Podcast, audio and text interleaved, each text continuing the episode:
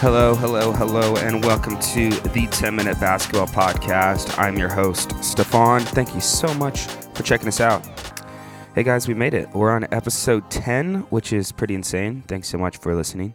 And um, have a wonderful holiday season coming up. I'm really excited for uh, this Christmas season um, and the other holidays as well. Um, so, yeah, spend time with your friends and family. Um, get them hooked on the 10 Minute Bas- Basketball Podcast if you can. I wanted to get started off today with um, talking about Craig Sager um, because it was the one year anniversary of his death uh, this past week. And he was a transcendent reporter. Um, for years, I kind of thought sideline reporting was kind of pointless. Um, a lot of the reports are like, you know, status injury updates, you know, what interviewing coaches, which never really are going to break down a lot of game film for you. Like on the side, they're just going to be like, we need to play better defense. And it's like, well, no doubt you're down 10 points. Um, but for him, he always made it such a show. What he was wearing, the questions he was asking, he was able to, um, you know, get into it with uh, Gregg Popovich, made those sideline interview um, interviews something always to watch. Um, he was a transcendent re- reporter. And I think the the NBA community has done a wonderful job to actually celebrate him and his life. Um, and so last week, I actually, when I was in my work trip um, in Atlanta, I actually got the chance to meet one of the doctors that helped treat him, um, Dr. Naveen uh, Pemmaraju from MD um, Anderson. Um, wonderful doctor, great guys on social media. Look him up. Um, but for those of you who don't know, um, I spend my day actually studying uh, blood cancers and, and leukemias, and so um, you know the the leukemia that uh, Craig Sager died from, acute myeloid leukemia. Um, it moves very quick. It's called acute for a reason. Most people over the age of 60 that are diagnosed with it um, and don't respond to, to chemotherapy um, usually only survive five to 10 months. So it moves very, very quickly. And so I want to just take some opportunity to actually explain kind of how this, this cancer works and why it's so devastating. Um, kind of mi- mixing in a little bit of science with basketball. So if you think about the process that it takes for a um, a blood stem cell to mature and become a blood cell, it's kind of like um, a baby growing up and becoming an adult and living in a society where there's rules and regulations and everybody has a job. Um, and so, if you think about it, like a blood cell, a stem cell will grow up and become either a red blood cell, which we're all familiar with. That's what you see whenever you bleed, um, whenever you cut yourself and you bleed um, or a white blood cell, which is you know what your body uses to fight infections and the cold and and things like that, and that's what happens whenever you you know get an infection and there's pus. That's the white blood cells working, and so what happens in acute myeloid leukemia is basically um, a blood cell is just forever stuck in the adolescent phase.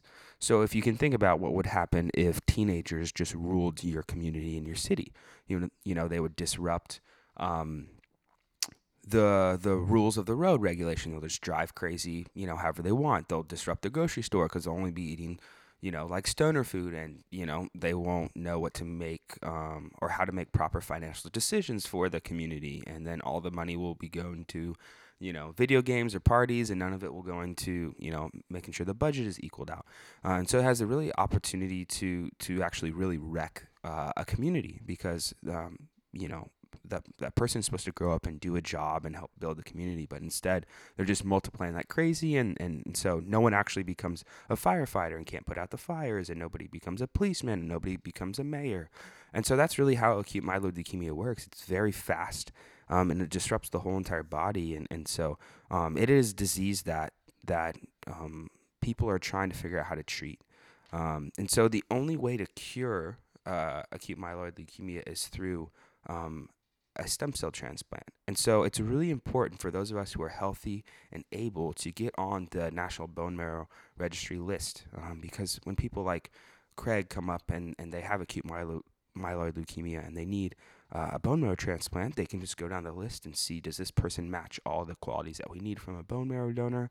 And then the process is, is not, it, it isn't um, invasive, but it's not too intense. And you have the opportunity to, to change someone's life. So um, this holiday season, you know, if you want to give back, look at, uh, to, you know, getting onto the National Bone Marrow Registry to, you know, help people uh, like Craig be able to live an extended life. Now let's talk about basketball. So I was uh, texting one of my friends who's a Chicago Bulls fan, and he told me that they are on a five-game win streak. Now I have to say that I have almost an allergy to the Chicago Bulls. I grew up in Illinois during right at the end of the Jordan era, um, and so there was a very high expectation. Obviously, winning three straight NBA championships, and then he retired, and then they kind of fell off a cliff very, very quickly. Um, there was a short couple years of hope with uh, Derrick Rose, but it's been pretty bad since then. Um, I think they have a, a, horrible front office that does a really bad job of, of developing players and drafting the right players. I think you have a horrible hire with Fred Hoiberg being the coach. Their offense is literally anemic. They scored 98 points per game, which is literally third lowest in the whole entire league. Um, the point differential between how many points they score and how many points they, they allow is like 7.7 points, which is also the third highest. So they're not, their offense is horrible, their defense is suspect. And somehow, even through all of that, they're able to pull off five straight wins. How? I don't understand it.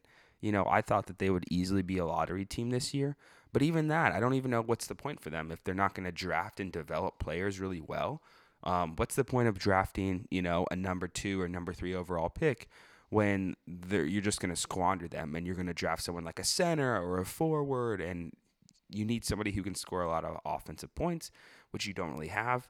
Um, and even then, you may just trade them all away. So, um, Chicago Bulls, I don't know what you're doing, but keep drinking the water. Like, keep doing what you're doing. You may pull yourselves out of the lottery and into, you know, a solid number 10 pick by winning, you know, 30 games this season. So, Chicago Bulls, you're doing well. All the Chicago Bull fans that I know out there, you know, Jimmy, John, Munnan, like keep the faith. Maybe get in a text group together and encourage each other through the highs and most of the lows this season. So, Chicago Bulls, good job. I wanted to spend the last couple minutes of this podcast talking about the tree of the big three that didn't work out. So if you think about it, like in football, we always talk about coaching trees. So you have your Bill Belichick, who came from Bill Parcells, and under that comes Nick Saban, and blah blah blah, and all these players kind of branch out from you know this one central guy. Well, I want to talk about the big three combinations in this league that we've had that didn't work out. And what I mean by didn't work out is they didn't win a championship. So there's actually one that's kind of interesting in that you have um, in Oklahoma City right now because who knows what they're doing? They're just kind of sucking. Um, but the the original big three that you had was uh, was Carmelo in New York with Tyson Chandler and Amar'e Stoudemire, and that didn't work out. And anybody who kind of saw that right at the beginning kind of knew that it would would would not work out due just to offense. Like Carmelo needs the ball in his hands all the time. Amar'e, you know, needs a point guard who can do the pick and roll and run the fast break, and Tyson Chandler doesn't really score a lot of points.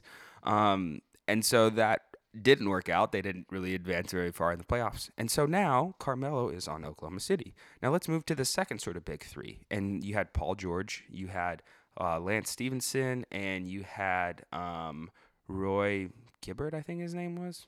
Um, big tall guy in Indiana. And for a couple years, they were pretty solid. You know, took the Cavs to, to some um, seven games.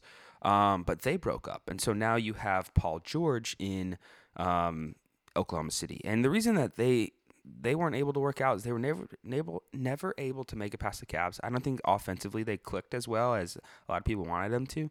They played defense really really well, but offensively they just didn't have it. And then let's talk about the third big 3. You had Kevin Durant, you had Russell Westbrook, and you had James Harden in Oklahoma City, and they went to the finals and then they got broken up the next year. And Kevin Durant left, and now he has an NBA championship. Um, James Harden left. He still doesn't have an NBA championship. And Russell Westbrook is still in OKC with the two other parts of the big three from the big three tree. And they barely are in the A spot for the playoffs this year. So Um, that's something I probably could have told you wouldn't really work out simply because you think about the offense and the structure. Carmelo needs the ball. Paul George needs the ball. Russell Westbrook needs the ball.